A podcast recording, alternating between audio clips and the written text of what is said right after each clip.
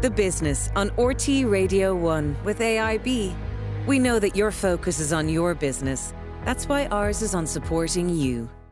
First, let's go north, where the Northern Ireland Assembly has been summoned to meet in three hours' time.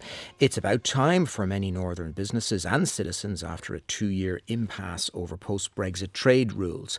We're joined by Tina McKenzie, UK, UK Chair of Policy for the Federation of Small Businesses based in Belfast, to outline what this will actually mean in practical terms. Tina, you're very welcome. A lot of people will talk about a sigh of relief and a historic occasion and so forth, but for business, what sort of a difference do you think it will mean to get Stormont back up and running?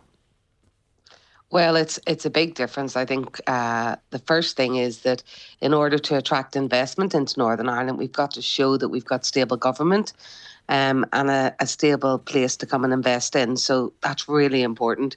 I think also there's a huge in tray um, that's waiting on the ministers, things that the civil servants couldn't do. Uh, so it's two years without legislation. So it's all piled up. And if you imagine we're out of this post-COVID era, there's there's just a ton of stuff waiting for them, and and stuff that really matters to business. So for example, like what? Yeah. Yeah, so across the UK, all small businesses that were in retail, leisure, and hospitality for the last two years have had a 75% reduction in their business rates. And they've just been told they've got another year of it. And that's because of the energy crisis, the inflation, the interest rates, the cost of doing business. Northern Ireland hasn't had that and the businesses here are really struggling. Another thing is, you know, we've had huge floods around County Down, 15 million put aside for businesses.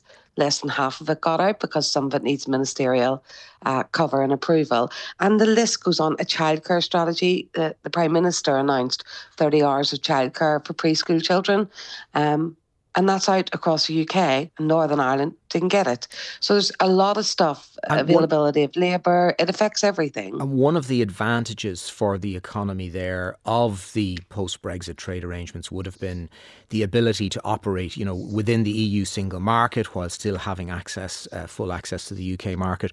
That should be hugely attractive for uh, international inward investment. Do you see uh, Stormont making a difference there and how? Uh, Yes, and I think that if we see what's happened this week with the joint committee movement that was between the UK and EU, moving along and saying that Northern Ireland can now avail of the trade deals. So, for example, the New Zealand ambassador was in Belfast this week, um, and all across the UK, people had tariff free trade with New Zealand. Northern Ireland paid tariffs.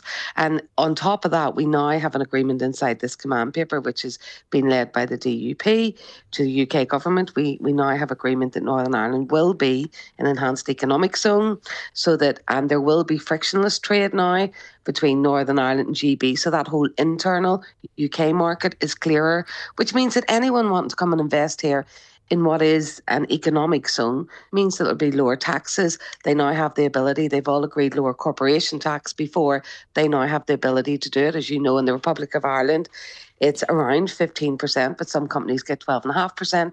We're able to match that in Northern Ireland if we so choose. And at the so end of the day, come, yeah, for yeah. Storm, at the end of the day, it, am I right in saying corporation tax and the idea of lowering corporation tax was on the agenda before. Politically, it just yeah. didn't happen. Stormont doesn't have tax setting powers. So, what do you think might happen now in, in, in going the extra bit to actually have a lower corporation tax rate in Northern Ireland?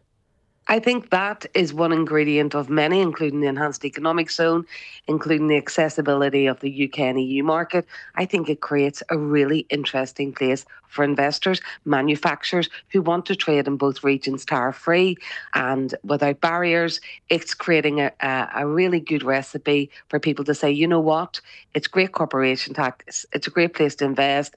There are other tax benefits. We've got access, free access to these two markets this is the place to go if you want to be near shore in Europe. But the last time out, the British government said, okay, if you want to reduce corporation tax rates, we would want to reduce the subvention that goes to Northern Ireland and to the public purse there. That was sort of the trade off that was on the table. That's right. And it didn't happen. Right.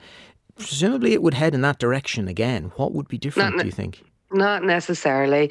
On read, in reading uh, the papers and on talking to the parties in London, and I do a lot with the parties in London directly.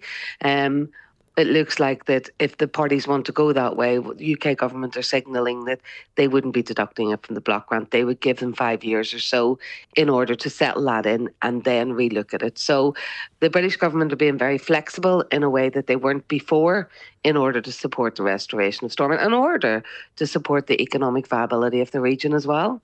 So it's it's moving in ways it's never moved before. For a variety of reasons, Tina, there there are I think an estimated three hundred thousand people in the north who are are not available to work, whether it's through illness, disability, carers, students, that kind of thing.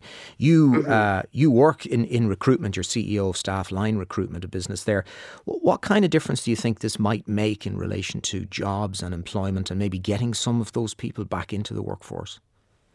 Well, I've offices right across Ireland, so I see the difference in the labour market in the north and in the south. And I guess the whole island has an issue around waiting lists, but it's much worse in the north.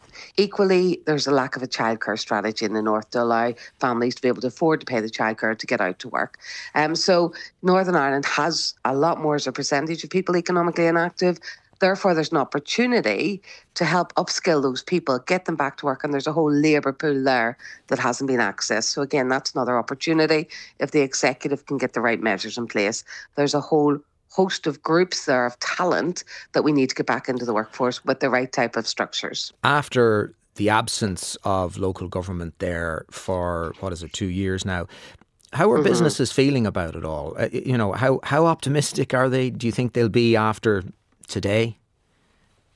Well, you know, the thing about business people is no matter what's going on politically, they get up out of their beds every morning and they go to work. And in some cases with small businesses, they're going to work not even paying themselves. That's what happened over COVID. That's what happened over some of the other things in Northern Ireland in terms of the floods, in terms of, you know, all the issues around the protocol, etc they get up every day and they go to work because they they have to support their staff and feed their families. And whether the politicians are in Stormont or not, they continue to go on. The resilience of the Northern Ireland business community through the troubles, through everything, is just unbelievable. Well, They've built it up over those years, and they can. T- so whether there's a storm or not, they they get up and they grow, and they continue to grow the economy, and they continue to put their shoulder behind the wheel. I think most people are delighted that Stormont's back. I haven't heard any business person yet, to me, say it's a waste of time. We need these politicians back because they can make decisions and legislation that civil service civil servants just can't and shouldn't have to do. Well, that, that resilience has definitely been tested, but they've they've come through it, and I'm sure they're yeah, they're they very have. pleased about uh, and have that bit of optimism for the future. Tina McKenzie, UK Chair of Policy for the Federation of Small Businesses, based in Belfast, and CEO of Staffline Recruitment. Thank you very much for joining us on the programme.